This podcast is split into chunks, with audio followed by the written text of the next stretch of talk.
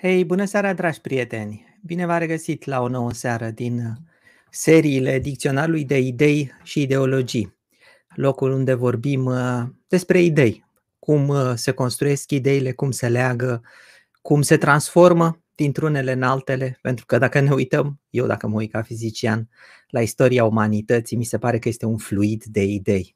Tot așa cum apa curge și se desparte în mai multe direcții, așa și ideile se duc, se despart, după aia se reconstruiesc, construiesc alte idei și uite așa mergem cu toții înainte.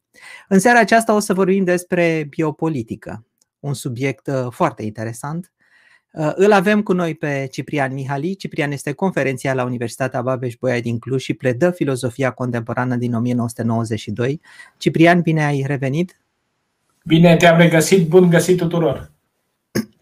Invitata din seara aceasta este Mihaela Czobor-Lupp. Mihaela a predat filozofie și teorie politică la Universitatea din București și prezent, predă în prezent teorie politică la Carleton College, Minnesota, Statele Unite ale Americii.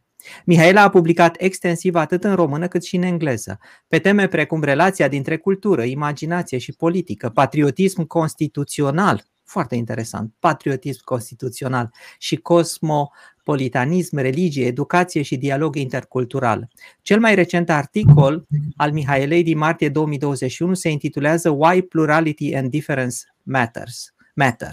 Reflecting with Hannah Arendt, heterox, hetero, Heterodox Academy. A contribuit cu articolele sale la International Handbook of Cosmopolitan Studies, Second Edition două mii optsprezece. Mihaela este și autoarea volumului Imagination in Politics, Freedom or Domination, apărut în Statele Unite în două mii paisprezece. În prezent lucrează la un proiect de carte despre umanism în opera lui uh, Tzvetan sau Tzvetan Todorov. Mihaela, bine Tzvetan. Ai venit! Uh, am dificultăți pentru că, în esență, toate cuvintele astea sunt în limba engleză. Nu? Sunt în limba engleză. Stai că ești pe mute. Stai să te dăm pe unmute. Sunt în limba română. De, de, deci ar trebui aduse în limba română. Le gândesc, în ultimii douăzeci de ani le-am gândit numai în engleză, dar vă mulțumesc foarte mult pentru invitație. Sunt foarte onorată și în același timp foarte inspirată de această invitație. Mulțumesc și... Da. O să le las pe, pe Ciprian să ne introducă puțin în subiect, de ce biopolitica și în principal ce, ce înseamnă cuvântul ăsta pentru început. Bună seara încă o dată tuturor, bun găsit, bun regăsit Mihaelei după ani și ani. Am o dublă emoție în această seară. O prima emoție este legată de reîntâlnirea cu Mihaela. Noi am fost colegi de generație la New Europe College în anii două mii.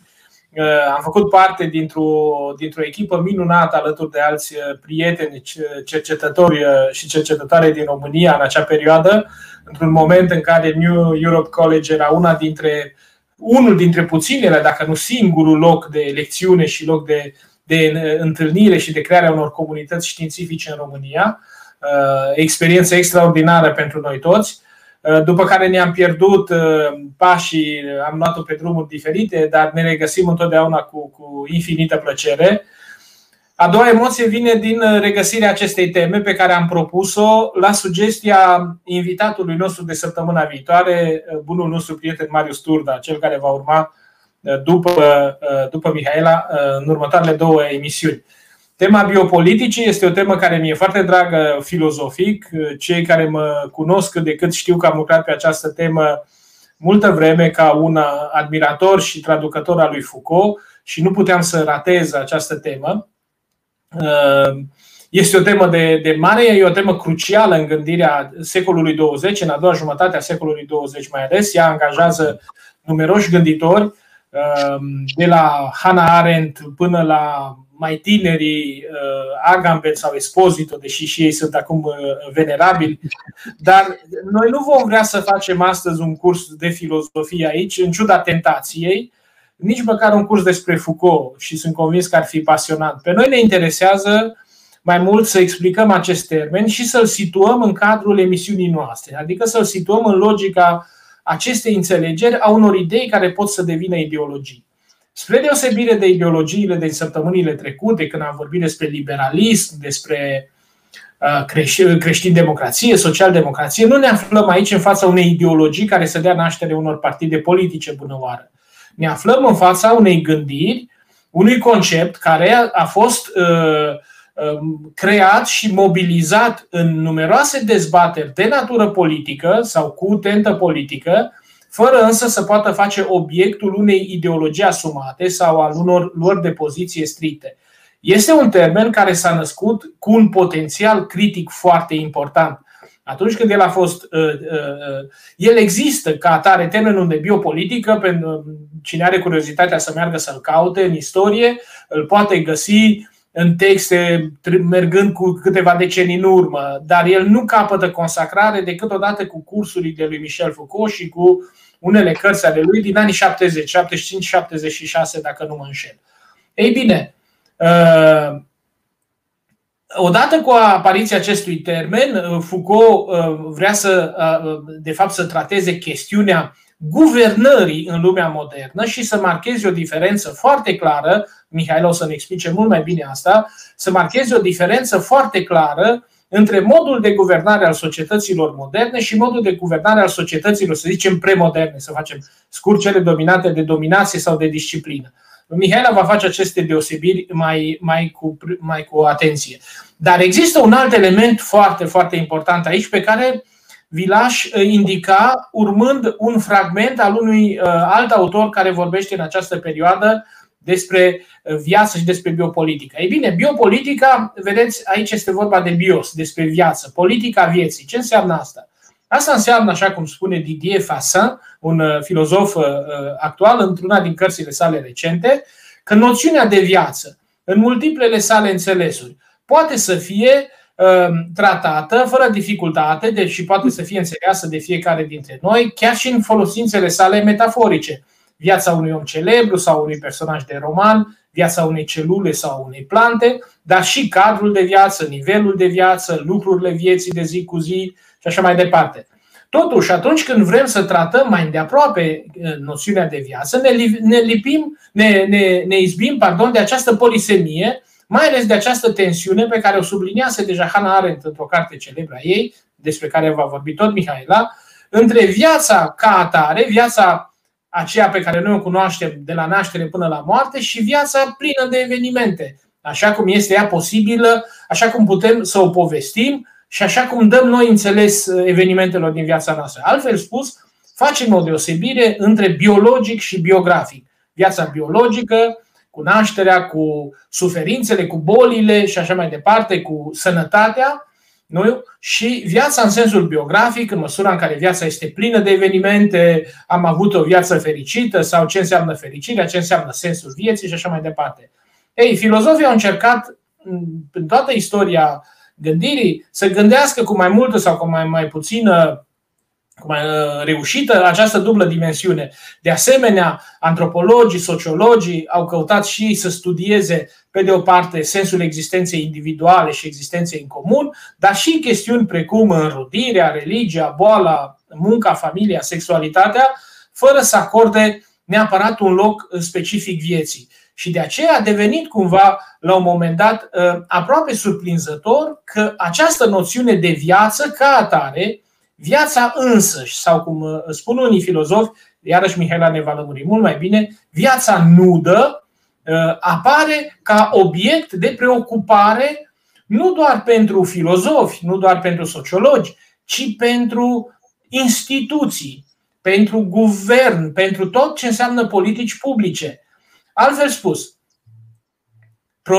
tematica aceasta a vieții și abordarea politică a vieții, ceea ce noi putem să numim aici biopolitică, are, această, are acest avantaj că evocă o mulțime de tendințe și de domenii de acțiune astăzi. Vă dau câteva la întâmplare, aproape toate au legătură cu viața și pe toate le întâlnim cumva transversal, mai ales astăzi, și o să vedem asta, poate mai spre finalul emisiunii, mai ales astăzi în aceste vremuri de pandemie. Putem să vorbim despre înmulțirea zoonozelor, despre efectele agrobusiness-ului, despre transformările medicinei și renoirea uh, asociată uh, dintre bioetică și drept, progresele gene- genetice și ale genomicii, rolul industriei farmaceutice, brevetarea viului, comercializarea viului, avântul biotehnologiilor, apariția tematicilor postumaniste, cotitura ideologică a neuroștiințelor, curentele reacționare, pro-viață, survivaliste și așa mai departe. Așadar, o mulțime de abordări, așa zis, biopolitice, nu-i așa, în care chestiunea vieții, în care chestiunea vieții intervine ca una dintre preocupările centrale. De aceea aș vrea să o rog pe Mihaela, pentru că este mult mai bine plasată decât noi în această chestiune, să ne spună în ce moment precis și de ce intră viața ca atare, acea viață nudă, în atenția politicii, în atenția puterii. Și vă amintesc aici sau vă spun aici că vorbim deopotrivă despre biopolitică, vorbim despre bioputere, vorbim despre bioistorie, despre biosecuritate și așa mai departe. Toate aceste chestiuni traversând viața, captând viața, viul în sensul biologic. Așadar, cum devine biologicul din noi preocuparea principală a politicii? Și cu asta o las pe Mihaela să ne uimească cu tot ce știe să ne spună despre acest subiect. În primul rând, mulțumesc foarte mult pentru această invitație și sper să fiu la înălțimea așteptărilor. Voi vorbi dintr-o perspectivă istorică, dar voi vorbi și dintr-o perspectivă filozofică astăzi despre biopolitică. Așa cum Ciprian a menționat deja, în modul cel mai simplu, biopolitica aduce împreună cele două cuvinte, viață, bios și politică. Iar ea se referă, în general, la faptul că viața biologică devine preocuparea fundamentală a politicii moderne. Mai este un sens al biopoliticii puțin diferit de acesta, care cred că apare deopotrivă la Agamben și la Esposito, sensul în care biopolitica desemnează faptul că viața biologică, așa cum preciza Ciprian, devine conectată în mod de nedespărțit cu politica și cu legea, cu normativul în general. Evident, cel care a consacrat termenul de biopolitică este filozoful francez Michel Foucault. Așa cum Ciprian a precizat deja, termenul însă a fost în uz încă de la începutul secolului trecut. Dar există o mare diferență. Sensul în care termenul a, folosit, a fost folosit înainte de Michel Foucault, începând cu secolul al douăzeci-lea, se referă la... sau desemnează mai degrabă, o reduce mai degrabă natura politicii la factori biologici determinați, fixi. Pe scurt, ancorează comportamentul politic în legile biologice. Foucault însă aduce o perspectivă cu totul nouă în înțelegerea uh, termenului. Michel Foucault investigează în nenumăratele uh, cărți pe care le-a scris, aș spune mai degrabă în nenumăratele cursuri pe care le-a ținut la Collège de France, care sunt mult mai interesante, după părerea mea umilă, decât cărțile pe care le-a publicat. Uh, Michel Foucault investigează procesele istorice prin care viața biologică, atât a individului cât și a colectivului, devine obiectul central al strategiilor puterii uh, politice. Înainte de a mă lansa într-o discuție a concepției uh, lui Michel Foucault și a altor filozofi despre biopolitică, aș vrea să fac câteva precizări conceptuale preliminare, care cred că este bine să le păstrăm în minte pe măsura acestei prezentări. Prima distincție sau precizare conceptuală care se leagă deja cu ceea ce a, a menționat Ciprian este aceea dintre zoe, viață biologică, și bios, viață biografică. Um, o distincție care este contestată de unii istorici. Să nu uităm că Aristotel, când vorbește despre om politic, spune zoon politikon, de la zoe, viață biologică, nu bios politikos, pe care îl folosește de asemenea. De acestea fiind spuse, um, așa cum precizează Aristotel, viața biologică este viața pe care o împărtășim, o avem în comun cu plantele, cu animalele, cu zeii pentru Aristotel. Viața bios este viața specifică uh, uh, omului. Este viața pe care o trăim bine și pe care o trăim împreună cu ceilalți. Este etică și politică. este viața umană care se întâmplă, care este definită, care are loc, care se petrece conform obiceiului, convenției, legii, nomos în limba greacă. Este de asemenea arta de a trăi a unui grup uman sau a unui individ. Spun toate acestea pentru că este important să vedem ce înseamnă să fii viață nudă, să fii exilat, să ți se refuze participarea la această viață umană definită etic și politic. Cea de-a doua precizare conceptuală pe care vreau să o fac și pe care e bine să o reținem pe parcursul acestei prezentări și la care mă voi referi, este faptul că biopolitica aduce cu sine o critică a liberalismului. Este de fapt o modalitate de a angaja critic liberalismul și de a arăta limitele lui și chiar faptul că liberalismul este, dintr-un anume punct de vedere, o iluzie sau, sau foarte limitat. Deci, ideea este că biopolitica critică constituționalismul liberal, mai precis ideea liberală potrivit căreia legea elimină violența, dar biopolitica de asemenea pune sub semnul întrebării, de asemenea, ideea liberală de agenție umană liberă și rațională, care consimte la uh, geneza puterii și la exercitarea puterii. Ultima idee preliminară sau precizare pe care vreau să o fac uh, și așa... Uh, Încerc să, să prezint toate ace, toată această idee de biopolitică, cum spunea Cristi mai înainte, într-un fel de fluviu, cum angajează liberalismul și în același timp pregătește terenul pentru un naționalism foarte periculos, un naționalism tribal, cum îl numește Hannah Arendt, în originile totalitarismului. Cea de-a treia precizare, deci, pe care vreau să o fac, este că biopolitica este strâns legată de rasism. De fapt, în genealogiile pe care Foucault le face raționalității statului, raționalității politice care vine cu statul modern, Foucault precizează foarte clar că ideea de um, biopolitică și ideea de rasă sunt uh, uh, combinate uh, de la bun început. Deci biopolitica este strâns legată de rasism și de preponderența modernă a genocidului. Faptul că, paradoxal, o politică modernă ca politica modernă care pune viața în centrul ei este în același timp uluitor o politică a genocidului, a uciderii uh, unor întregi și eliminării unor întregi populații, dar și o politică girată uh, în mare măsură și într-un mod periculos, zic eu, de mecanisme defensive de securitate.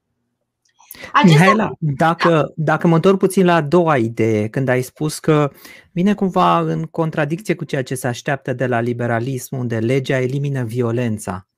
De ce? Um, pentru că așa cum voi um, explica atunci când voi vorbi despre uh, Giorgio Agamben, în măsura în care legea și în măsura în care puterea suverană creează starea de excepție, ea pune în afara protecției legii categorii de indivizi care continuă, care încep și continuă să existe într-o zonă obscură în care navighează ambigu între a fi uman și a fi mai puțin decât uman. Uh, și evident, în măsura în care ne fiind protejați de lege, tu, eu, Ciprian, oricare dintre ascultătorii noștri poate să elimine fără a lăsa vreo urmă în, în urma acestui act sau fără a, a, a, a cum spune Butler, este o viață care nu merită să fie plânsă. Deci violența rămâne în continuare și ea se aplică în cazul unor categorii de indivizi care nu, nu sunt protejați de lege. Mai este o idee de altfel și în Foucault, faptul că legea nu elimină violența. Foucault este cel care, de fapt, și Agamben și, și ceilalți vin în urmele lui, pe urmele lui Foucault. Foucault vorbește foarte clar despre această iluzie liberală, că, potrivit căreia legea elimină violența, în măsura în care legea nu face acest lucru, deoarece războiul între rase, cum argumentează Foucault, în societatea trebuie protejată, il faut défendre la société. Războiul continuă în subteran. Nu este eliminat. El continuă. Deci este doar, pacificarea este doar de suprafață. Liberalilor nu le place această idee. Ideea vine de asemenea din, din Walter Benjamin și din faptul că, până la urmă, problema fundamentală este însă și instituirea legii este până la urmă un act de violență. Putem elimina violența? Aceasta este întrebarea filozofică.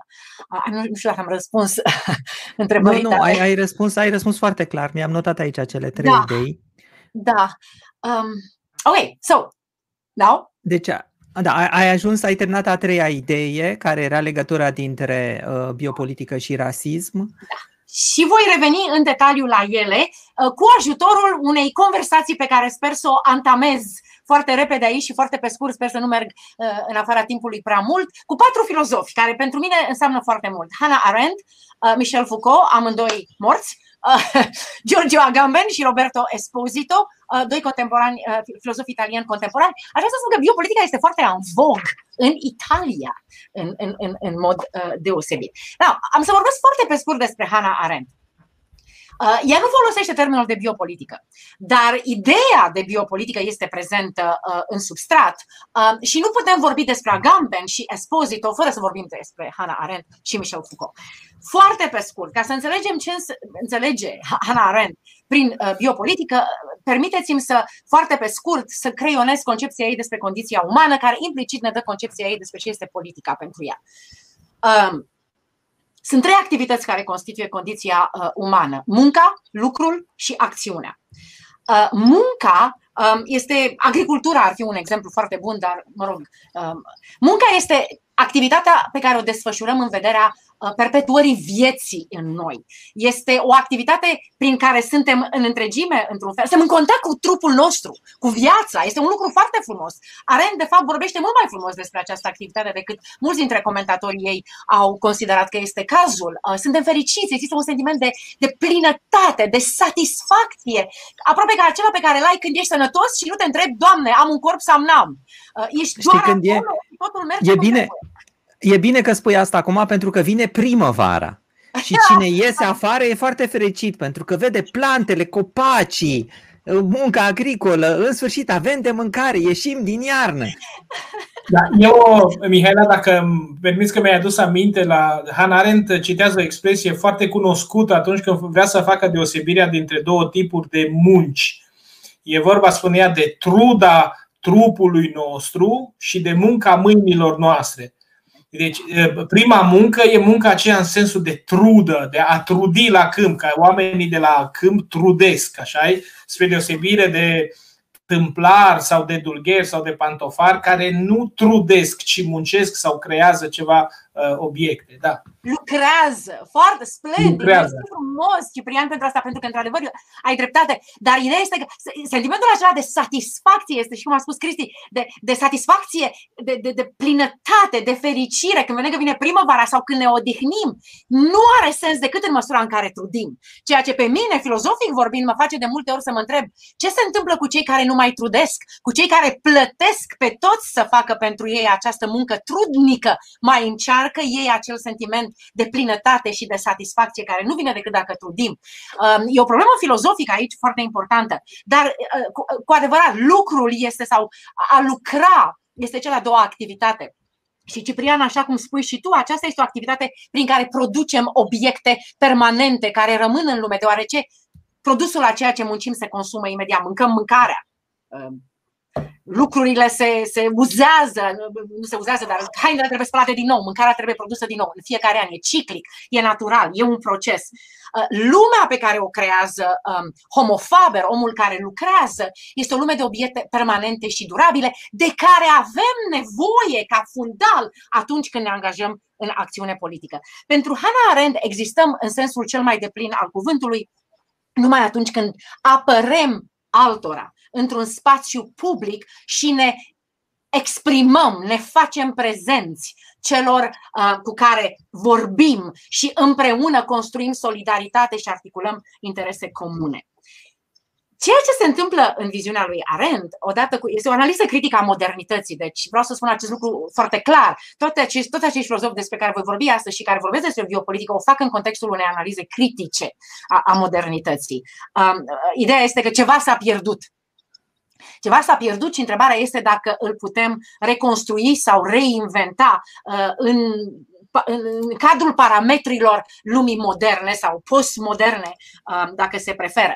Ceea ce se întâmplă cu Hannah Arendt este că modernitatea, lumea modernă, treptat, treptat, ajunge să îi permită vieții speciei, mentalității lui animal laborans, omul care muncește, să colonizeze politicul. Politica devine, biopolitica pentru Arendt apare atunci când politica devine doar o funcție a societății. Societatea pentru Arendt este un termen foarte idiosincratic, a fost criticată pentru modul în care vorbește despre societate, dar ce înțelege ea prin societate este, este, se referă la toate acele uh, activități prin care administrăm viața și care pentru ea, potrivit modelului grec, aparțin vieții private. Nu, ceea ce face lumea modernă este să aducă aceste activități, administrarea vieții, reglementarea vieții, protejarea vieții, proliferarea vieții speciei, să le facă singura, în viziunea lui Arendt, preocupare a politicii. Ceea ce pentru ea este o teribilă abandonare a sensului autentic al politicii, care presupune, sensul politicii pentru Arendt nu este administrarea vieții speciei, ci libertatea. Este o libertate care se câștigă și se exercită numai împreună cu ceilalți, într-un spațiu public care este foarte, foarte, foarte fragil și care necesită permanent responsabilitatea noastră pentru el. Aș spune că una dintre consecințele negative ale biopoliticii pentru Arendt este faptul că acest spațiu public se destramă din ce în ce mai mult, ceea ce justifică într-o oarecare măsură faptul că credem tot mai mult în faptul că sistemul, piața, instituția poate să rezolve problemele noastre, ceea ce într-o perspectivă arendtiană a politicii este fals. Eram curioasă, Mihaela, când da. spui că politica se ocupă cu libertatea, în esență negociază libertatea oamenilor, adică politica este un fel de a ne negocia libertățile până la urmă în sensul ăsta? Super, mersi frumos de întrebare, voi reveni asupra ei cel mai târziu, dar este o întrebare super importantă. Arendt critică liberalismul și nu acceptă reducerea libertății așa cum fac mulți liberali, mulți liberali, nu toți liberali, deci aici se poate discuta, a fost o emisiune despre liberalism, nu am de gând să vorbesc despre ea pe, pe larg, dar una dintre ideile dominante a liberalismului este că este datoria statului să protejeze libertatea individuală și noi ca indivizi, așa cum spui, Cristi, negociem în permanență um, acest uh, graniță. graniță, exact, care delimitează uh, sfera noastră personală, privată, libertățile noastre de uh, sfera publică. Pentru Arendt, aceasta este o, aici vine în contrariul lui Tocqueville și a altora, este, este o mare capcană a lumii moderne, pentru că generează ceea ce Tocqueville numește individualism pasiv.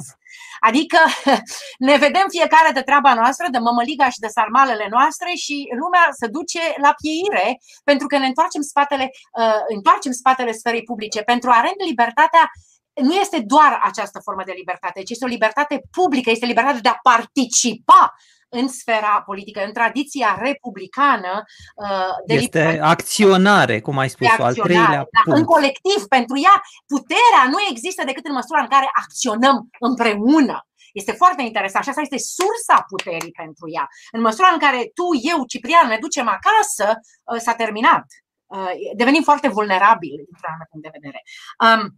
Ok, foarte pe scurt, Michel Foucault, pentru că cam se duce timpul.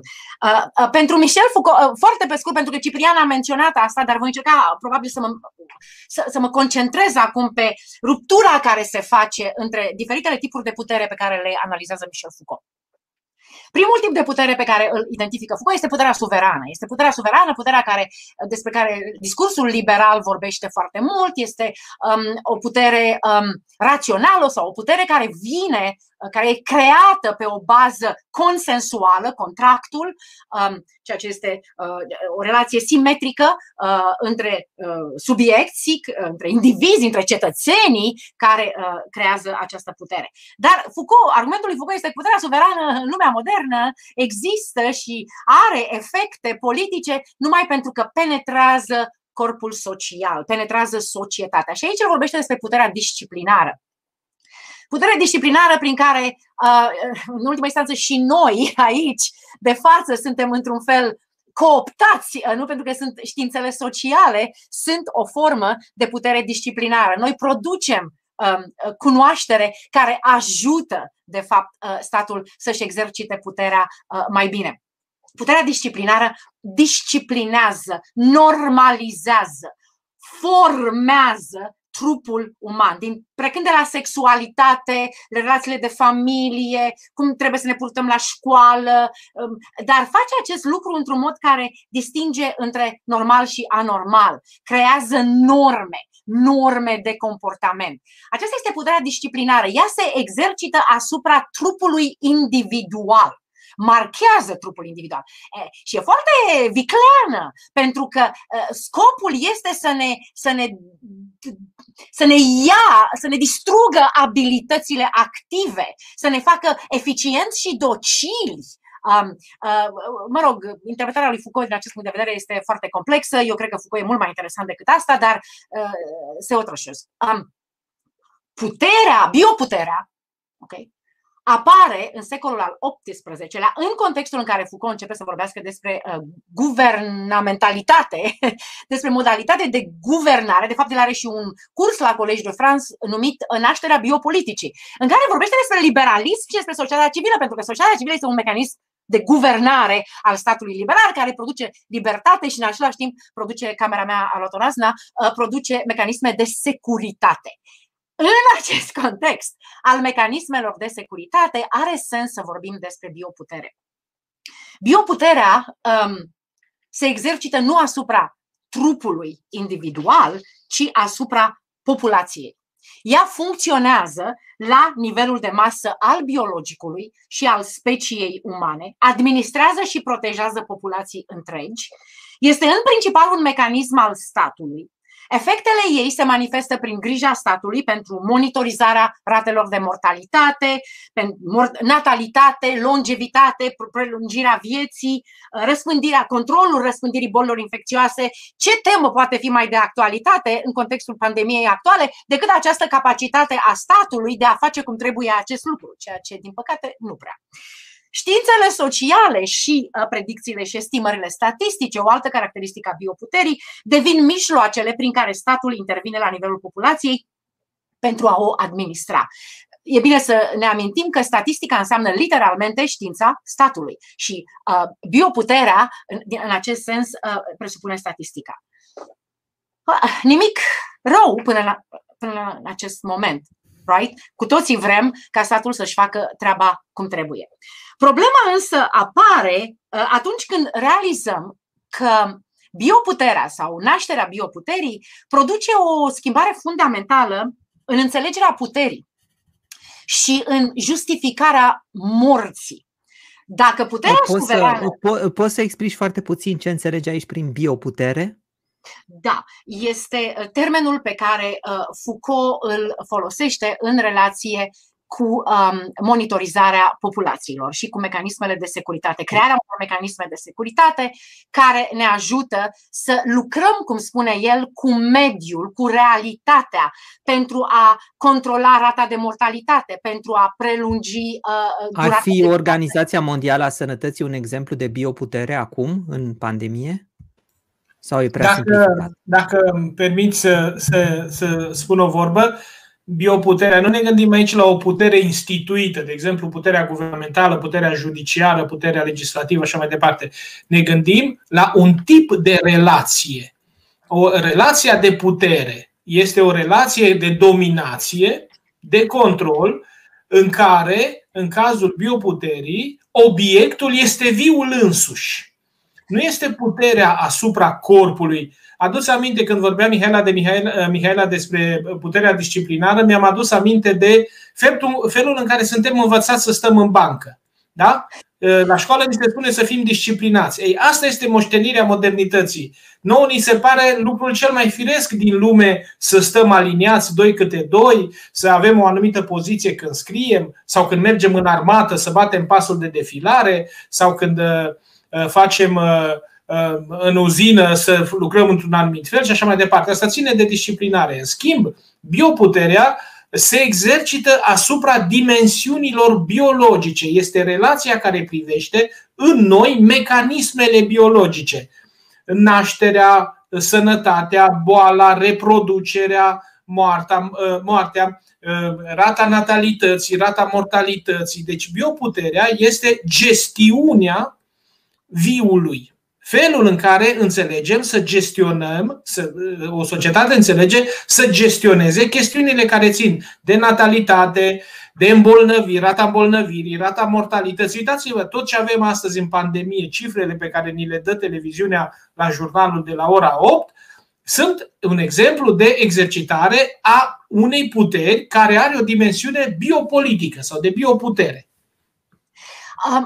Mersi foarte mult, Ciprian, pentru precizare. Aș vrea să adaug încă un lucru aici și uh, eram pe cale să o fac, este faptul că, așa cum spuneai, uh, puterea disciplinară este o putere care um, constrânge, um, care pune într-o anumită, care aduce la normă. Deci te constrânge. Uh, puterea suverană este de asemenea o putere care, care oprimă, pentru că puterea uh, suverană îți ia viața. Te condamnă la moarte și te lasă să trăiești. Dar ceea ce cred că bioputerea are de asemenea pozitiv este faptul că este o putere care te face să trăiești și nu te lasă să mori. Deci este o dimensiune pozitivă a puterii aici, ceea ce cred că o face puțin mai periculoasă, deși efectele pozitive sunt vizibile. Noi toți vrem să trăim o sută treizeci de ani, dacă este posibil, și cât mai sănătoși cu putință. Întrebarea este însă ce o face periculoasă sau ce, ce, ce anume în ideea de, de bioputere este, și în ideea de biopolitică este periculos. Și aici aș vrea să precizez că în contextul biopoliticii a omorî, a ucide, a pune la moarte capătă o nouă justificare. Justificarea, Foucault vorbește pe larg despre acest lucru, dar justificarea nu mai este de pildă redarea, reconstruirea publică a, a demnității rănite a suveranului. Justificarea este cu totul alta. Este aceea de a apăra, de a proteja societatea ca întreg, sănătatea populației.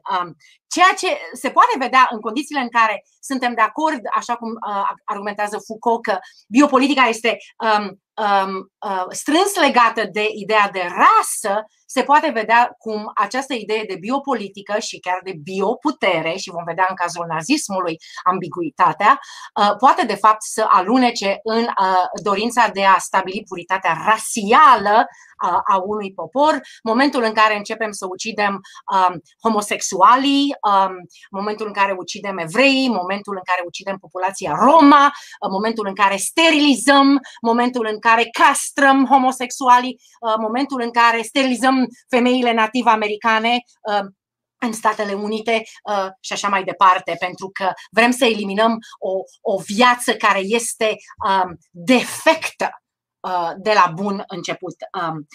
Așa cum spuneam, rasismul este prin urmare una dintre consecințele biopoliticii sau una dintre cele mai periculoase consecințe ale biopoliticii, pentru că el face distinția dintre cei care trebuie să trăiască și cei care trebuie să moară. Bine, defectă între ghilimele, just pentru claritate. Efectiv. Defecte între ghilimele, deci unul dintre punctele în care biopolitica și bioputerea au fost de fapt abuzate de, de statul modern. De fapt, aș vrea să precizez acest lucru, că pentru Michel Foucault, să nu uităm că sociologia, de pildă, în a doua jumătate a secolului al nouăsprezecelea a fost una dintre cele mai puternice mecanisme prin care statul modern, statul liberal, în Marea Britanie, de pildă, în țări cu tradiție liberală, în Statele Unite, de asemenea, s-a angajat în procese de răspândire a igienei sociale, ceea ce este foarte important, pentru că reduce rata de răspândire și de creare și răspândire a bolilor, dar pe de altă parte a fost un rasism care a fost prezent de la bun început cu statul modern liberal. Deci argumentul lui, lui Foucault este, și al altora, este un argument potrivit căruia există un rasism potențial în orice stat modern, dacă admitem legătura inițială dintre biopolitică, bioputere și nașterea statului modern și a raționalității lui. Dar Um, pericolul în bioputere a fost cu adevărat adus la, la paroxism de către nazism. Mai am timp, Ciprian? Mai ai pe cei doi din modernitate. Poate că ar fi bine să, să spui câteva cuvinte despre Aș, ei. Da, foarte pe scurt este, nu foarte ușor, dar voi încerca. Giorgio Agamben și Esposito. Agamben pleacă de la o critică a lui Foucault, și anume Foucault nu ia suficient în atenție faptul că puterea suverană rămâne încă foarte prezentă și puternică în lumea contemporană. Ceea ce ne duce la ce este biopolitica pentru Agamben. Ea se referă la faptul că puterea suverană se constituie prin producerea vieții nude, a vieții biologice, a vieții pur și simplu, a vieții scoase în afara legii, neprotejate de lege, a vieții exilate. Mecanismul prin care um, puterea suverană produce um, um, această viață nudă este mecanismul stării de excepție. O stare de urgență este un concept pe care Agamben îl ia de la Carl Schmitt, o stare de urgență, de asediu, de necesitate, de, de lege marțială. Ceea ce contează cel mai mult aici este că pentru Agamben starea de excepție este o stare de anomie.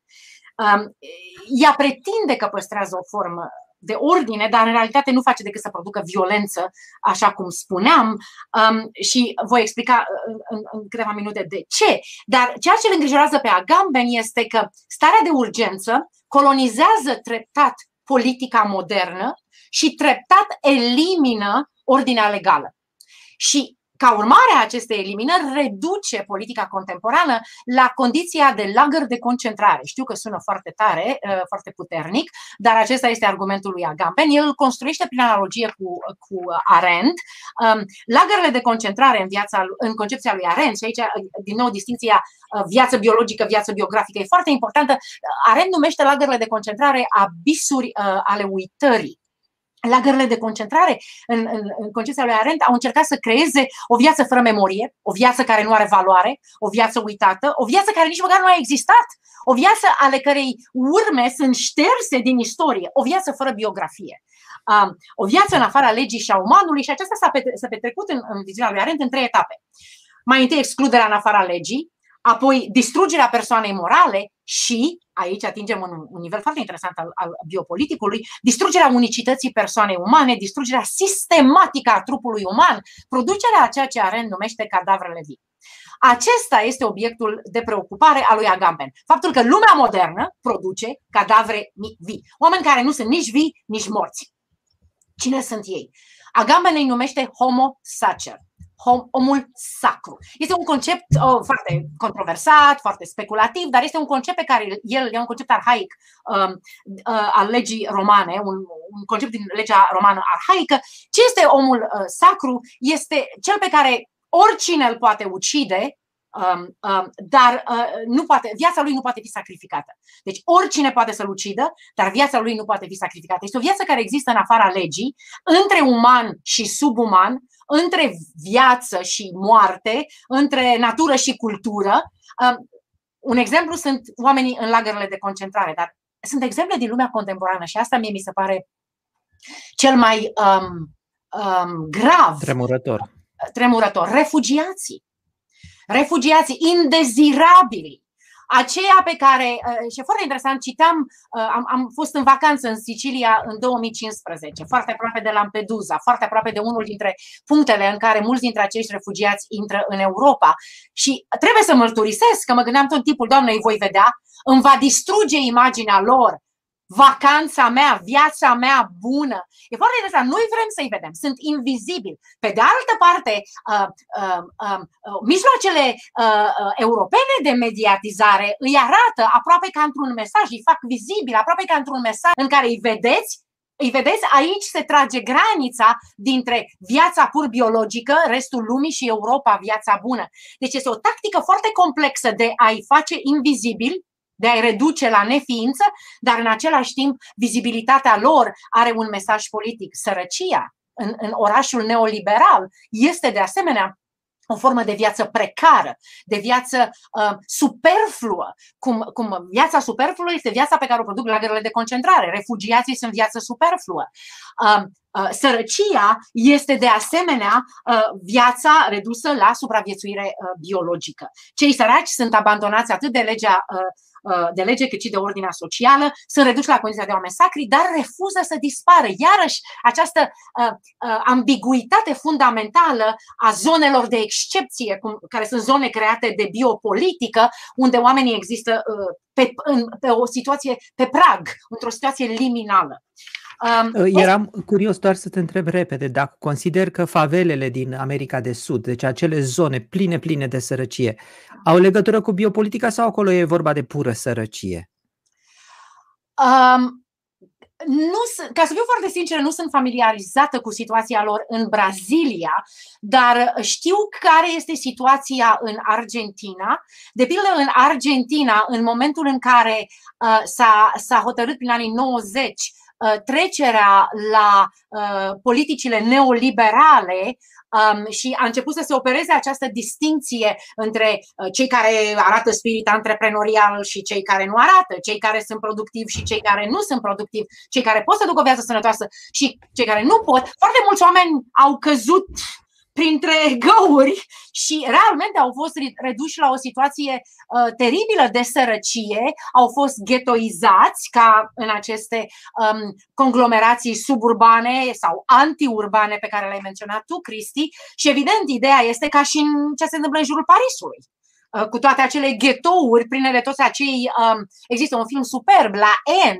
uh, right, unde un grup de uh, uh, copii, un evreu, un, un sub uh, uh, din Africa subsahariană, unul din Maghreb, uh, de culoare, uh, merg în centrul Parisului, o zonă în care n-au voie. Deci, uh, cred că toate aceste formațiuni pe care le creăm de tipul ghetoului, unde se trage o linie clară, dar totuși ambiguă, sunt modalități de a crea zone de excepție, pentru că ei nu sunt cu totul tăiați de viața bună sau de lege, dar nici nu sunt protejați de ea, ceea ce cred că ridică o întrebare esențială și aceasta este o întrebare pe care aș vrea să o adresez la sfârșitul celor câteva cuvinte pe care vreau să le spun despre Esposito. Este, cred că, fundamental pentru mine ca filozof, din perspectiva biopoliticului, este întrebarea ce înseamnă comunitatea azi și, și cum gândim comunitatea. Și asta e o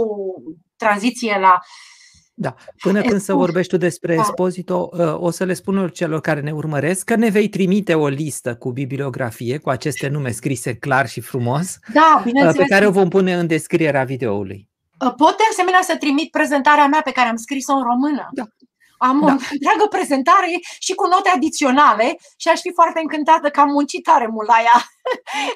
Da, o vom pune în descriere pentru ca cei care ne urmăresc să, să caute mai departe. Mersi frumos și o să adaug și o bibliografie la ea în, în, înainte de a o trimite. Super, mersi cu frumos. Bună, cu vestea bună că de când ai plecat în America s-au tradus foarte multe din aceste titluri în limba română deja. Știu, Ciprian, și vreau să spun că vă mulțumesc din suflet pentru această invitație. Am, am, am căutat traducerea în română a cărții lui Arendt, m-am uitat la traducerile în română ale cărților lui Foucault, pentru că, pentru că e foarte interesant, este, este un alt mod de a gândi într-un alt vocabular care recrează ce frumoasă este și îmi place și culoarea, condiția umană. Dacă vă arăt copia mea pe care o am din Anglia din anii nouăzeci, e făcută din trei părți, e ca un acordeon. Ah, Michel Foucault, nașterea biopoliticii. Eu am citit-o în engleză, de fapt, de ea. Esposito. Trebuie să mărturisesc că am o slăbiciune pentru Esposito și, de fapt, aș vrea, unul dintre proiectele mele este să continui să-l citesc. Am Sunt foarte familiarizată cu trilogia lui, cea despre Immunitas, Communitas și Biopolitică și uh, Filozofie. Uh, pe scurt, întrebarea lui Esposito este următoare. De ce biopolitica? În pofida uh, revendicării pe care o face, că ia viața în grija ei, că se îngrijește de viață, că politica este cea care se îngrijește de viață. De ce în pofida acestui lucru? Biopolitica sfârșește ca tanatopolitică. Adică, în numele păstrării vieții, al sănătății populației, ajunge de fapt să omoare, să ucidă, să perpetueze moartea și nu să prolifereze viața, cu consecința paroxistică care a existat real în cazul Germaniei. Hitler era pregătit, în cele din urmă, să ucidă poporul german. Deci cam asta ar fi, este, basically, um, uh, argumentul lui Esposito este că, că um, um, biopolitica, în felul în care o înțelege el, poate să ajungă suicidală. De Când ce? Spui poporul german, te referi la anumite părți din poporul german sau vrei să spui nu. Poporul rus, uh, slav? Nu, poporul german pe care Hitler a hotărât să-l sacrifice în momentul în care aliații uh, se, uh, deveneau, veneau totdeauna. Da, se apropiau de Berlin și Hitler, pur și simplu, argumentul a fost: nu-mi pasă deloc pentru că nu s-au dovedit la înălțimea așteptărilor mele. Sunt slabi, sunt o rasă inferioară, adios. Uh, e, e un film foarte bun, um, Downfall, uh, Untergang. În, în, nu știu cum s-a tradus în română, cu, cu Bruno Ganz, un film foarte bun despre ultimele zile în bunkerul lui. Yeah. Yeah. Ok, so, întrebarea este aceasta. Și uh, răspunsul lui Esposito este că biopolitica este legată de ceea ce el numește paradigma imunizării. O găsesc, e, e foarte interesant, mai ales că toți vrem să fim imunizați. Eu mâine, duminică, o să primesc și eu vaccinul, slavă Domnului, voi fi imunizată. Deci cu toții vrem să fim imunizați. Care este pericolul um, cu această um, imunizare? Um, pericolul este următorul și am să încerc să reduc cât mai mult pentru că voi face notele mele, le voi face disponibile. Paradigma imunitară este bazată pe o anumită concepție despre comunitate, pe care putem să o acceptăm sau să o respingem, dar Esposito o vede în felul următor. Dacă acceptăm că comunitatea este acea relație care, unindu-i pe membrii săi printr-o relație de dăruire, donație reciprocă, le amenință în același timp identitatea individuală. Dacă dau prea mult, încetez să mai fiu eu, Mihaela. Dacă acceptăm această definiție a comunității, și cred că ea are o oarecare realitate, atunci imunitatea se definește ca acea condiție care juridic, dar ea se poate aplica și medical, care îi scutește pe membrii comunității de această obligație de a dona, de a dărui. Imunitatea devine un mecanism defensiv împotriva acelor trăsături ale comunității care amenință să exproprieze indivizii de identitatea lor, de proprietate, de viață, de libertate.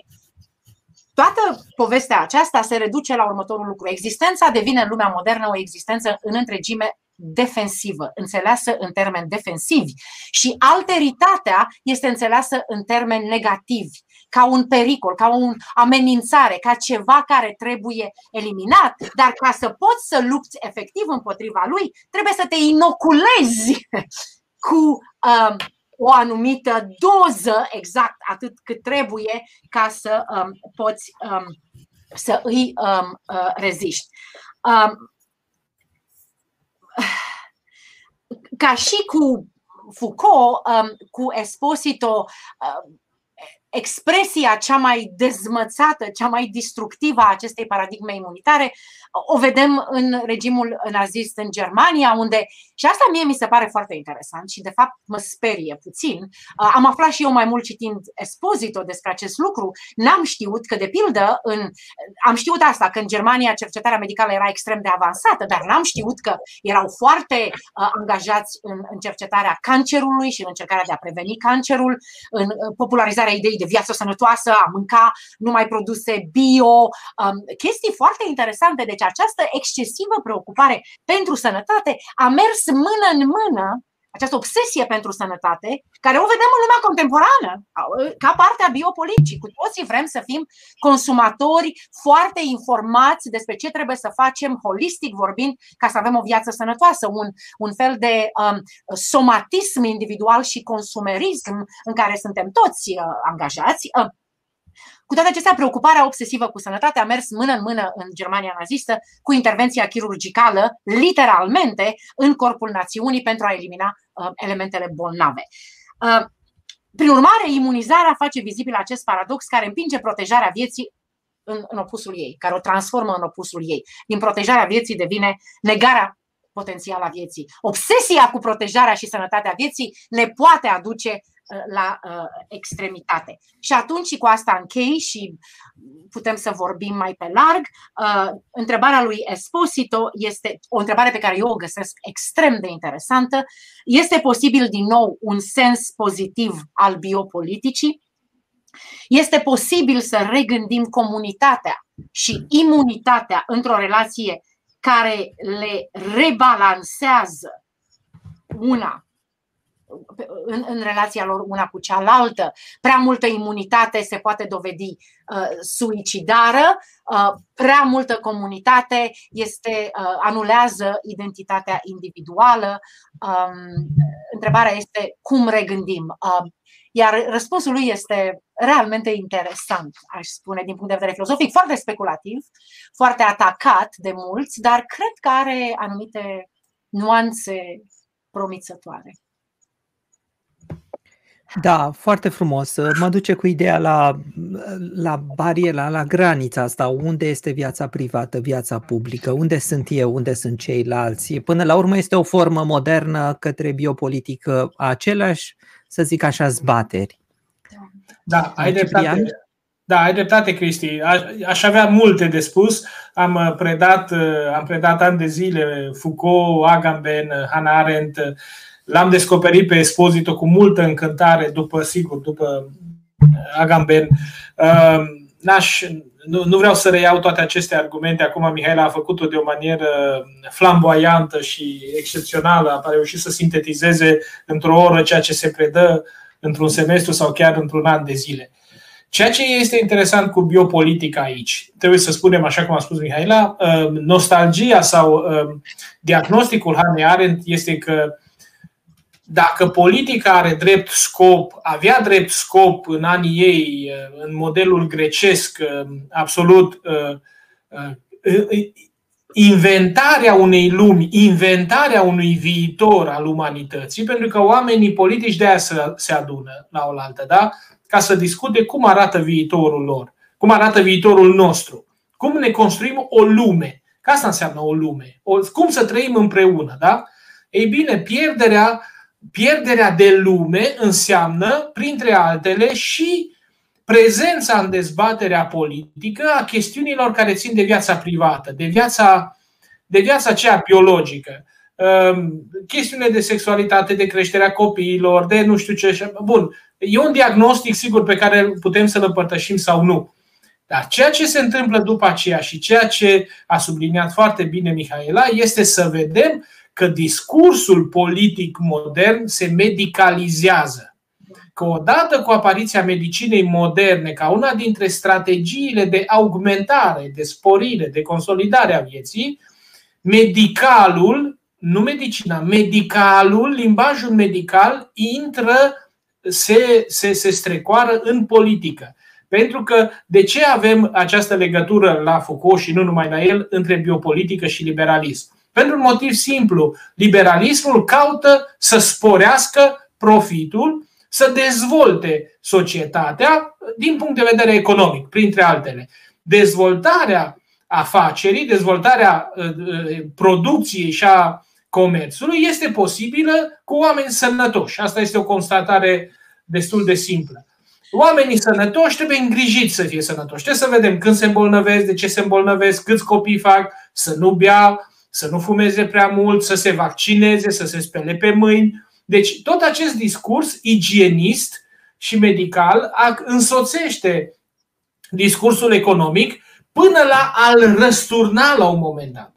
Pentru că întreba cineva aici dacă nu cumva um, um, biopolitica este nazistă. Nu, nazismul este într-adevăr biopolitic pentru că a împins această A împins această ipoteză până la capăt și a spus așa: există în anii treizeci, am citit și eu, Mihaela, cum ai citit și tu, există în Germania, în anii treizeci și cinci, oamenii de știință germani au discutat despre capitalul vital al Germaniei.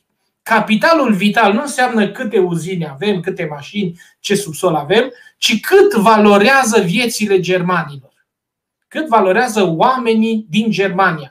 Da? Auzi așa, avem treizeci de milioane de oameni, fiecare costă atâtea mărci, dar viața nu este de aceeași valoare. Și aici e important să, să înțelegem pericolul uriaș al capitalului uman sau capitalului vital în sensul nazist. Pentru că ei au inventat expresia de viață care nu merită trăită. Există vieți care merită trăite și există vieți care nu merită trăite. Și pe lângă Uh, și pe lângă cei care uh, nu merită uh, să trăiască din alte rase pentru că sunt inferiori, ei bine, ei au stabilit că în Germania și dintre germani sunt oameni care nu merită să trăiască. Persoanele handicapate, de exemplu, au o valoare vitală, o valoare de piață mult mai scăzută. Adică statul uh, plătește mai mult pentru ei decât recuperează de la ei. Înțelegeți? Înțelegi, Cristi, logica asta absolut uh, uh, teribilă și, și, și criminală. Perfidă. Perfidă. Iar asta a dus, într-adevăr, în, în paralel cu, cu Holocaustul, s-a petrecut, vreme de doi ani de zile, un program special de eliminare a bolnavilor mentali și a persoanelor handicapate locomotor din Germania. Până a intervenit Biserica Catolică din Bavaria și la presiunea papalității a reușit să oprească acest program, dar muriseră deja câteva zeci de mii de oameni. Bun, venind în zilele noastre, a, a, vorbi astăzi despre, a vorbi astăzi despre biopolitică înseamnă a semnala acolo unde se poate riscul de a reduce existența umană la dimensiunea ei biologică. Riscul de a-ți pierde biografia. Cazurile pe care noi le vedem cele mai frecvente în jurul nostru sunt cazurile de sărăcie extremă, de precariat, de precaritate, spunea cineva de precaritate. Da, precaritatea te aduce în acel moment în care ultima ta și unica ta întrebare este ce mănânc mâine ca să supraviețuiesc, da? Ei, sau unde dorm. Sau unde dorm. Și asta este situația de asemenea a migranților. Și aici trebuie să înțelegem un termen pe care Mihaela îl știe cu siguranță de la un alt mare gânditor contemporan mort de curând, Zygmunt Bauman, care a vorbit despre wasted lives, despre vieți risipite, despre vieți nici nu risipite, vieți deșeuri, vieți aruncabile, da, jetabile. Așa cum sunt obiecte jetabile, sunt ființe jetabile. Ei, întrebarea atunci care ne-o punem astăzi, din, din, analizând biopolitica, una dintre întrebări este asta. Cum să împiedicăm producerea de vieți jetabile? Pentru că societatea noastră produce vieți împlinite, produce dezvoltare personală, produce povești frumoase de succes, de reușită, dar produce și oameni jetabili. Produce vieți care nu merită să fie trăite, ca să reluăm această expresie tristă. Pe de o parte. Pe de altă parte, ne-am, pandemia, și cu asta închei și deschidem discuțiile, pandemia a reactualizat într-un mod dramatic și foarte accelerat toate chestiunile de biopolitică, nelămurite încă de crizele anterioare. Criza economică a produs vieți din acestea abandonabile. Ei, acum ne-am, discursul public s-a remedicalizat. Practic, de un an de zile suntem în acest spațiu medicalizat, supramedicalizat. Problema este aici cum facem să evităm confiscarea acestui discurs de către, așa zis, și suveraniști. E un termen care e ironic. Am găsit termenul acesta că există sovereign people, oameni suverani, care sunt de fapt refuznici, antibotnițarii, antivaxeri, așa se numesc, suveraniști. Da, în cel puțin în Australia așa se numesc. Se fu, pentru că e cu totul altceva suveranitatea. Adică, în același timp în care noi trebuie să fim foarte atenți la derivele medicalizării, așa cum spun autori astăzi, am citit o grămadă de texte în ultima vreme care ne spun: aveți mare grijă cum își face cuibul în legislația actuală a țărilor noastre starea aia de excepție. Adică posibilitatea de a renunța repede la lege pentru a intra în casa ta, pentru a intra în viața ta privată, pentru a te spiona, pentru a-ți lua date și așa mai departe. Trebuie să denunțăm toate aceste derive care sunt foarte periculoase, dar în același timp trebuie să avem grijă să nu cădem în capcana complotismului, conspiraționismului, antivaccinismului, antiștiinței și așa mai departe. Deci aici avem o, o, o zonă de intervenție foarte fină între, pe de o parte, cei care spun: da, domnule, să intrăm toți în case, să ne protejăm, ceea ce trebuie să facem, și cei care spun: nu, libertate, așa zisa libertate pe care ne-o dă dreptul de a-i îmbolnăvi pe ceilalți. Între ele trebuie să fie loc de această preocupare pe care trebuie să o avem față de excesele puterii în numele sănătății, în numele supraviețuirii. Nu se poate ca într-o societate unicul obiectiv să fie supraviețuirea. Pentru că această societate își pierde sensul, își pierde biografia, dacă vorbim în termenii aceștia. Da? Bun, erau câteva considerații foarte rapide și foarte împrășteate, mai împrășteate decât ale Mihaelei, pentru că suntem... Nu, e super, Ciprian. E, e Așa, bun, Mihaela, acum urmează întrebările, dar fii atentă, te rog. Sunt de multe. În primul rând, dar mă rog, o să-ți transmit și câteva salutări din partea ah, celor nouă. Așa, dar o să revin cu astea mai încolo. Avem întrebări, o să te rog să răspunzi foarte pe scurt la fiecare, pentru că în felul ăsta putem răspunde la cât mai multă lume în vreo douăzeci de minute. O să încep de la nouă și cincisprezece, am avut prima întrebare.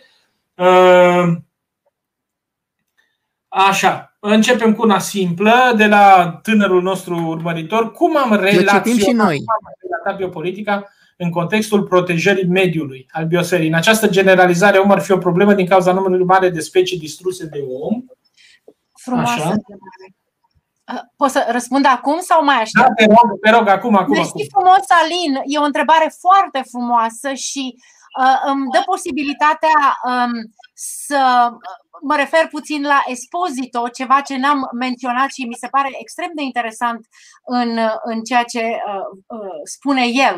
Um, în primul rând, ceea ce spui tu acolo este o regândire a, a umanismului și o critică a, a umanismului, um, o regândire a lui care nu se centrează pe om, ci care ne regândește pe noi și viața umană într-un context mai larg al vieții. Și cred că din acest punct de vedere um, Esposito are o idee foarte interesantă. Una dintre ideile lui pentru a ieși din această um, um, capcană în care suntem prinși acum, sau acest pericol, este să nu mai gândim în forma trupului, ci în forma cărnii. Um, spune el. Carnea este, este foarte interesant. Carnea este, spune el, um, o substanță sau un material pe care îl avem în comun cu plantele, planta pe care o am aici, cu animalele.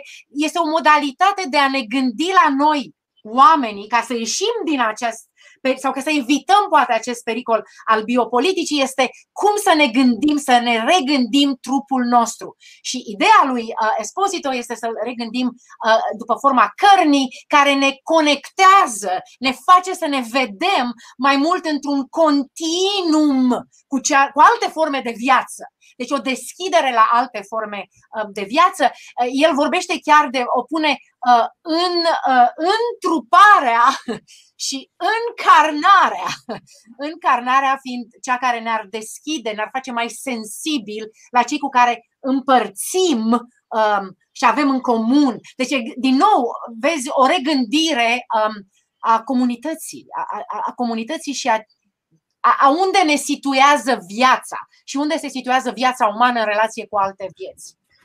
Um. Da, mergem repede. Domnul Fanel ne întreabă, vaccinarea obligatorie nu e un mix între biologie și politică?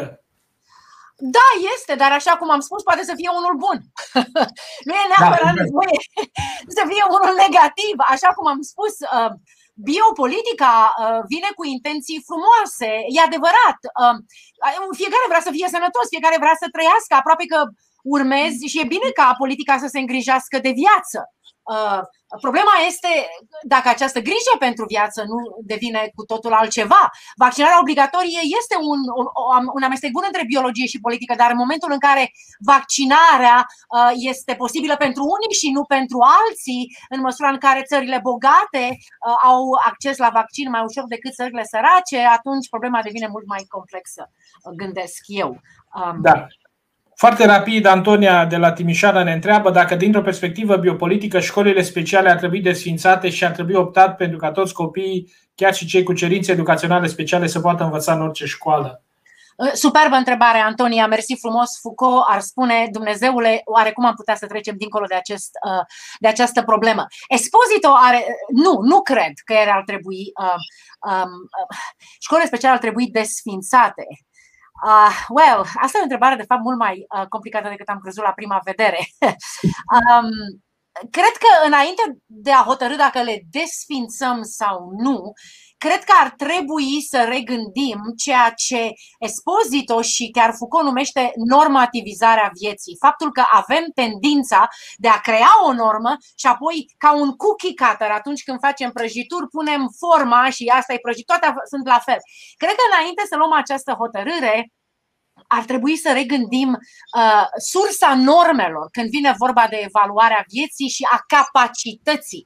A ce e capacitate și a ce nu este capacitate. Și aici din nou Esposito are o idee foarte interesantă, unde el propune că ar trebui să ne uităm în viața însă și în diferitele forme de viață pentru normă. Să gândim norma ca fiind mult mai continuă cu viața. Prin urmare, uh, o școală specială, copii care suferă, care sunt dislexici. Okay? Uh, multă lume s-a ucit care au sindromul Down. Okay? Ce facem cu ei? Ideea nu este, pentru că atunci spui sunt anormali, pentru că aplici o normă pe care ai formulat-o deja. Ceea ce citesc eu în Esposito este că există o normă care este internă fiecărei forme de viață și că poate, dacă apreciem viața cu adevărat, ar trebui să, să, să, să, să plătim atenția acelei vieți. Să o luăm în serios dacă cu adevărat respectăm viața așa cum pretindem și să vedem dacă nu putem să citim în ea, imanent, intrinsec, norma. Cătălin, veșnicul nostru urmăritor și așa interogator, care este diferența dintre biopolitică și ideologiile politice? Wow! Uh... Nici nu știu dacă este o întrebare propriu-zisă sau dacă e, e nu, nu că n-ar fi pertinentă, ci biopolitica nu este o ideologie, dar da, dar intersectează, poate să intersecteze multe ideologii politice, deci poate să intersecteze și să devină un argument excepțional pentru rasism, poate să devină un argument excepțional, pentru că așa cum am spus, ideea este, nu știu cum ați definit ideologiile politice în, în, în emisiune um, anterior, dar uh, în ultima instanță um, există o un argument sau o legitimizare a morții, nu? De ce ucidem pe cei pe care, care sunt inferior, ereditar inferior. Și biopolitica poate să ofere argumente, biopolitica degenerată sau biopolitica întoarsă negativ și atunci cred că poate să intersecteze într-un mod util diferite ideologii politice. Poate să, poate să folosească și liberalismului foarte bine. Da, merg mai repede. Mai am aici o întrebare tot de la, de la domnul Gerasim. Biopolitica este controlul politic total asupra vieții omului de genul comunismului? Nu toată biopolitica, Dumnezeule, n-aș spune um, acest lucru. Um, ok, let me put it that way. Uh, uh, uh, trebuie să spun acest lucru pentru că este foarte important. Um, evident că biopolitica poate să, să ducă acolo, um, la o formă de, de control. În care, în măsura în care conduce la normativizarea vieții. Stabilești dinainte care este o viață uh, demnă de a fi trăită și o viață care poate, pe care poți să o arunci uh, la gunoi. Dar cred că problema este mult mai subtilă uh, și Ciprian a vorbit deja despre acest lucru atunci când a vorbit despre liberalism care ne vrea sănătoși. Evident că liberalismul ne vrea uh, sănătoși. Uh, ideea este următoarea. Liberalismul și, în general, statul modern și regimul liberal uh, uh, este un producător de libertate. Și măsura în care produce libertate, asta este, asta este chestia ambiguă, care este, cred, caracteristică modernității însăși. Suntem într-o măsură, într-o anumită măsură, invitați la libertate. Ni se creează condițiile să fim liberi. Dar paradoxul este că acolo unde este libertate se creează pericole și riscuri. Și atunci același stat care ne-a produs libertatea este în poziția foarte avantajoasă de a produce mecanisme de securitate. Problema este cât de serioasă. Și securitate și control. Da, da, mersi frumos, perfect, exact. Da, da. Și de securitate iar și control. Iar când vorbești despre populație, când vorbim despre populație, trebuie să știm că vorbim despre societăți cu un număr mare de indivizi în care, practic, controlul individual nu mai poate fi uh, asigurat ca în societățile tradiționale, unde se știau toți din sat. Și ceea ce tu numești, ceea ce tu numești normativizare în cadrul disciplinei, la bioputere este ceva care se cheamă mai degrabă normalizare, adică urmărim fluxurile și considerăm normale fluxurile majoritare sau dominante. Vă dau un exemplu de societate disciplinară. Pe vremea lui Ceaușescu era interzis să ieși din țară, da? Și încă vreo zece ani după aceea, până prin două mii, controale dure la pașaport, nu te lasă să ieși, n-ai voie să ieși. Bun. După care, când n-au mai putut opri fluxul de oameni, i-au lăsat liber și au considerat normal ca oamenii să circule, urmând ca tot controlul oamenilor să se facă pe traseu. Nu-i așa? Nici măcar la vamă câteodată, ci pe autostradă, unde ai folosit cardul și așa mai departe. E o normalizare pe traiectorie mai mult decât o normalizare spațială. E, ține mai degrabă de niște tendințe decât de niște uh, poziții. Așa. Uh, întrebare, Manalo de așa. Cine are putere tinde să profite de ea? Cum ar putea societatea umană să adapteze biopolitica sau să evolueze astfel încât cât mai puțin, să fie cât mai puțin probabil abuzul de putere? O, dacă am avea răspuns la întrebarea asta. E o întrebare foarte, foarte complicată. Nici măcar filozofii celebri, cum e Esposito, nu dau un răspuns la ea. Este, asta este în ultima instanță întrebarea, cum ar fi oul și găina. Unde începi? Încep cu proiectul filozofului care ne spune cum trebuie să fim sau începem cu realitatea cotidiană? Cred că până la urmă răspunsul este unul care necesită diferite nivele de intervenție. Eu aș spune, și nu vreau să sun ca un neoliberal, eu aș spune că trebuie să înceapă cu o modificare a felului în care fiecare dintre noi ca indivizi gândim, pentru că felul în care gândim îi permite sau nu îi permite statului să abuzeze și cât de mult să abuzeze. În cele din urmă, noi suntem cei care votăm, noi suntem cei care uh, interacționăm cu oameni, cu refugiați, cu oameni din alte culturi, cu populația Roma, cu homosexualii. Cred că în ultima instanță este în mare măsură o decizie individuală și o responsabilitate individuală. Și schimbarea, Foucault ar fi de acord cu mine, în mare măsură schimbarea um, ar fi bine să înceapă de acolo. Punctele, punctele de rezistență în societate, la locul de muncă, în familia noastră, în cercul de prieteni, acolo unde încet, încet putem să începem să rezistăm puterii și să schimbăm, pentru că puterea pentru Foucault este strategie. Da, just, just, just. Asta e o altă poveste pe care o să o dezvoltăm cu Cristi cândva. Are și Marius Bobe o întrebare. Bioputerea nu duce la suprapopularea terestră? Oh, gosh! Nu știu dacă se dau răspunsul ăsta sau nu. Pentru că... Nu, eu aș fi, eu ți-aș propune să nici nu luăm în considerare ipoteza de lucru asupra, popu- asupra populării terestre. Asta este uh, element de discurs din discursurile conspiraționiste și așa mai departe. Uh, oamenii serioși nu se ocupă de suprapopulare terestre. E periculoasă. E, e un periculoasă. Cu tot respectul pentru, pentru domnul Marius Bobe, suprapopularea terestră este o expresie care apare în discursurile conspiraționiste care vorbesc despre Bill Gates ca pregătind niște strategii prin care să reducă suprapopularea terestră. Deci nu are sens. În schimb, Maria Drăghici, pe care o salut, ne întreabă dacă precariatul are vreo legătură cu biopoliticul. Oho. Ce e precariatul? Precaritatea.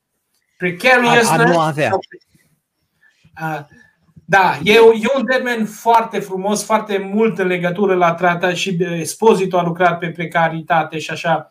Precariatul, aici se referă, eu, eu, eu, sunt dezmoșteniții lumii noastre, ca să o zic foarte rapid. Da? Precaritatea este un complex de factori care aduce la oaltă și fragilitatea biologică, și fragilitatea socială, și fragilitatea uh, educațională și așa mai departe. Este precar cel care nu dispune de capacitățile din motive personale, dar de multe ori din motive sociale exterioare, care nu dispune de capacitățile sau de capabilitățile permițându-i să se realizeze uh, uman. Da? E un termen care e destul de frecvent în multe teorii de astăzi, astăzi și mi s-a, e un discurs, e unul dintre termenii foarte buni ai discursurilor critice sociale de astăzi. Dar Mihaela, te las pe tine să, și, să-ți și dai răspunsul. Dar aș vrea să adaug că, de fapt, unul dintre argumentele care se face astăzi este că uh, neoliberalismul uh, creează din ce în ce mai mult condițiile în care uh, din ce în ce mai mulți dintre noi uh, suntem într-o situație în care putem să uh, avem, să ne situăm, să fim precari, să, exper- uh, să avem experiența uh, precariatului, pierderea slujbei, faptul că în măsura în care uh, uh, neoliberalismul accentuează foarte mult um, Um, um, responsabilitatea individului, do it yourself, să o faci tu însuți sau tu însăți și în măsura în care nu creează forme de comunitate care ne pot sprijini, poate foarte mult să ne împingă în această direcție pe tot mai mulți dintre noi. Cred că biopoliticul creează precariat în măsura în care ne uităm la felul în care sărăcia extremă este o modalitate de, sau este creată de neoliberalism prin conjugarea cu biopoliticul, în măsura în care vorbim despre forme mai puțin umane de viață, săracii, cei pe care, cei care nu au trăit la nivelul normei, la nivelul a ceea ce este o viață cu adevărat um, productivă, o viață cu adevărat individuală, um, care se ia în... De aici, de aici vine întrebarea lui Mihai oh. Fuiora. Care ar fi formele de rezistență la biopolitică? Constitu- nu, nu știu, spune tu. Adică, mă rog... e, e, e complicat pentru că... Ok, cred că există mai multe forme, de fapt, ca să fiu foarte sinceră. Um, Există, de pildă, astăzi un, un gânditor sociolog, cred că este, pe care eu îl critic foarte mult pentru că merge pe linia neoliberalismului, dar el face un argument, Nicholas Rose, ca trandafirul, Rose. El face un argument foarte interesant, care um, foarte mult... Eu trăiesc, de pildă, în Statele Unite la ora actuală și trebuie să vă mărturisesc, nu știu care sunt nemulțumirile, de fapt, cred că știu care sunt unele nemulțumirile față de, de doctori și de felul în care este practicată medicina în România. Dar una dintre nemulțumirile mele în felul în care este practicată medicina în Statele Unite este că nu este o formă de um, individualizată, în care totul este pe baza mașinilor și pe baza unei abordări atât de impersonale, dar în așa și este o teribilă formă de putere. Este o teribilă formă de putere. Michel Foucault, de fapt, care a murit de um, SIDA, după știința mea, și corectează-mă dacă greșesc, Ciprian, a, a refuzat, de fapt, um, spitalizarea. Cred că în ultima parte a vieții s-a dus la spital, dar una dintre principalele da, da. preocupări a fost să nu cadă pradă, pentru că este frica. Ok, la toți ne este frică. Și aici, de fapt, întrebarea fundamentală este: cum ne trăim viața? Cât de curajoși suntem? Hannah Arendt vorbește, de fapt, și, și nu vreau să crezi că sunt ipocrită, Mihai. Și mie mi-este frică de moarte și eu vreau să am o viață sănătoasă, dar pe de altă parte nu mă pot împiedica să mă gândesc uneori că există prea multă putere a, a, a științei medicale, a doctorilor. Este o putere care nu are foarte mare legătură cu cine sunt eu ca individ um, și care, în ultimă instanță, de multe ori poate să mă facă mai bolnavă decât să mă însărătoșească. Deci cred că foarte mult aici în rezistența la biopolitică are de-a face nu doar cu, cu arta de a trăi ca individ, dar și cu o regândire foarte serioasă a ce înseamnă a trăi o viață umană, a ce, ce înseamnă a muri, ce înseamnă a fi sănătos, o regândire a unor categorii fundamentale și, în ultimă instanță, și o regândire a modului în care îmi construiesc relațiile cu alți oameni și cum acele relații, modul în care îmi concep vulnerabilitatea, este o altă um, idee foarte interesantă, pentru că mă face foarte vulnerabil, vulnerabilitatea mea, la ceea ce îmi spune știința medicală și la felul în care știința medicală este folosită de stat, uh, uneori bine, dar alteori în mod abuziv. Ce bine ar fi dacă majoritatea cadrelor didactice ar avea energia și pasiunea. Da, da, am întreg, am întreg că o să oprim întrebările, că se, ne se termină emisiunea, dar nu aș vrea să încheiem înainte de câteva aprecieri, pentru că ele sunt foarte importante. Este asta din partea domnului Stan. Este apoi uh, Îngerul Compozitor, Mihaela Miroiu, care uh, Mihaela salută Mihaela, ca să zicem așa. Stai că mai am încă ceva, n-aș vrea să las uh, așa. Uh, și domnul doctor Coco transmite un mesaj. Sunt mesaje la care achiesăm, adică sunt mesaje pe care, pe care le luăm cu noi, le împărtășim. Rămâne live înregistrat pe YouTube, bineînțeles, ca în toate celelalte emisiuni. Avem douăzeci până acum și vom mai avea la N, într-adevăr este un film franțuzesc. Da, asta da. Nu e așa. Îl recomand. Absolut, absolut. nouă patru șase, să văd ce, da, am trecut de nouă patru șase, nouă cincizeci și trei, mai am, uh, cred că asta este, da, uh, Mihaela este o prezență sclipitoare. E, Ia, e, îmi iubesc studenții foarte mult, sunt niște Da. Cred că, cred că, cred că o să, iată și, nu așa, stai că am greșit comentariul, pardon, așa, nici asta, ăsta e cel bun, da. Firuța Sacotă din, de la Florența. Mulțumesc pentru pozitive, Ciprian. Da? Nu, și asta o spune Firuța, care ea este, ea însăși, este ea însăși de o energie debordantă. Ar, fi, ar mai fi întrebări, cu siguranță. Mai sunt întrebări, nu o să le putem lua pe toate. O să fie și comentarii, o să fie și comentarii care o să apară pe pagina de YouTube, o să mai putem intra și acolo. Dar cred că, nu e așa, Mihaela, am spus ce esențialul pe care am vrut să-l spunem, am răspuns unor întrebări.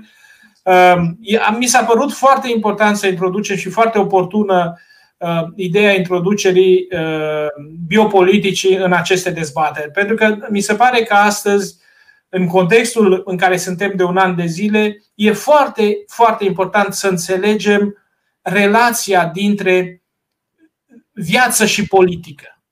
Dintre viață și în sensul a ce înseamnă viața împlinită, viața cu sens, sensul existenței noastre, dar și ce înseamnă viața asta pe care o trăim între un virus, o secție de terapie intensivă, o frică, nevoia de a fi cu ceilalți, felul dificil în care noi ne negociem de un an încoace, relația dintre frica de a nu ne îmbolnăvi și nevoia de a fi cu ceilalți.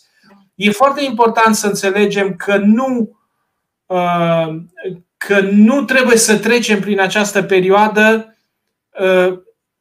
fragilizându-ne până la punctul la care celălalt să fie pentru noi un motiv de frică.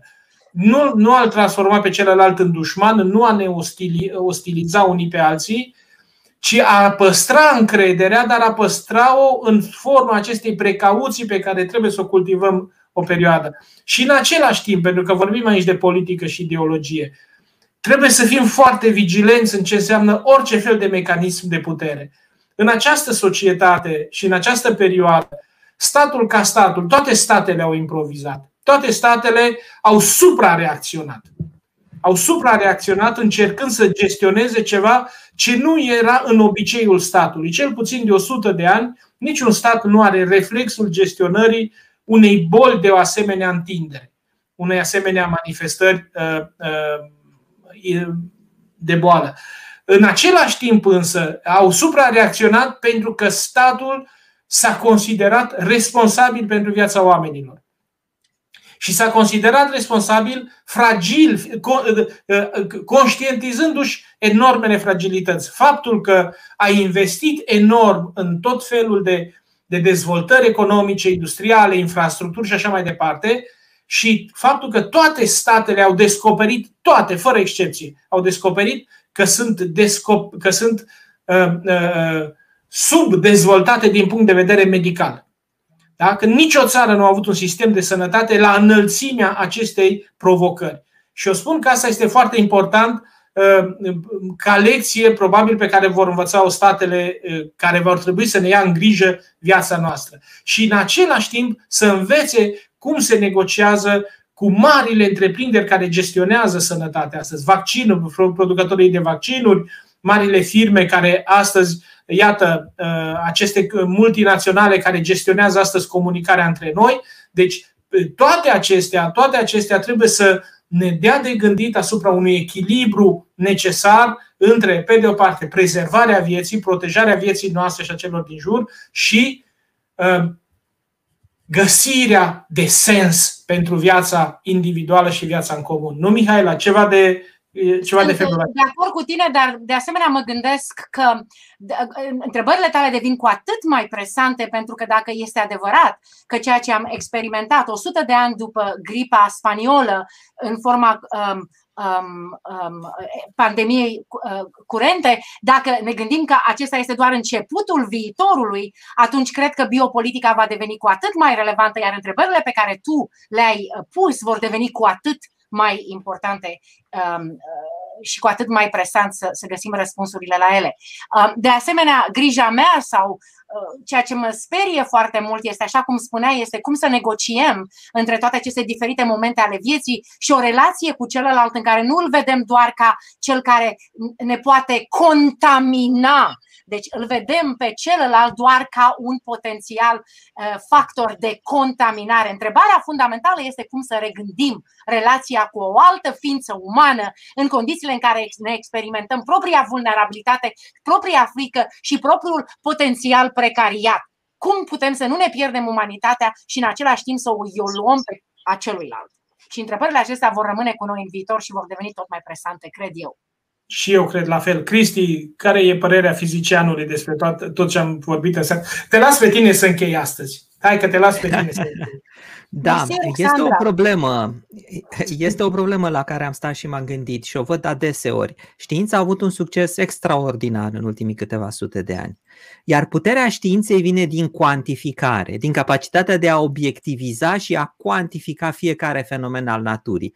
Fie că vorbim de o planetă, fie că vorbim de o munte, de o apă, cât apă trece, cât curent electric este și așa mai departe. Această, acest succes de a cuantifica s-a revărsat oarecum în societate în toate aspectele ei. Și aici este unul dintre pericolele biopolitice când am vorbit despre nazism și despre faptul că ei încercau să cuantifice, să dea o valoare în bani a unei vieți, ceva Absolut. de neimaginat, de neimaginat.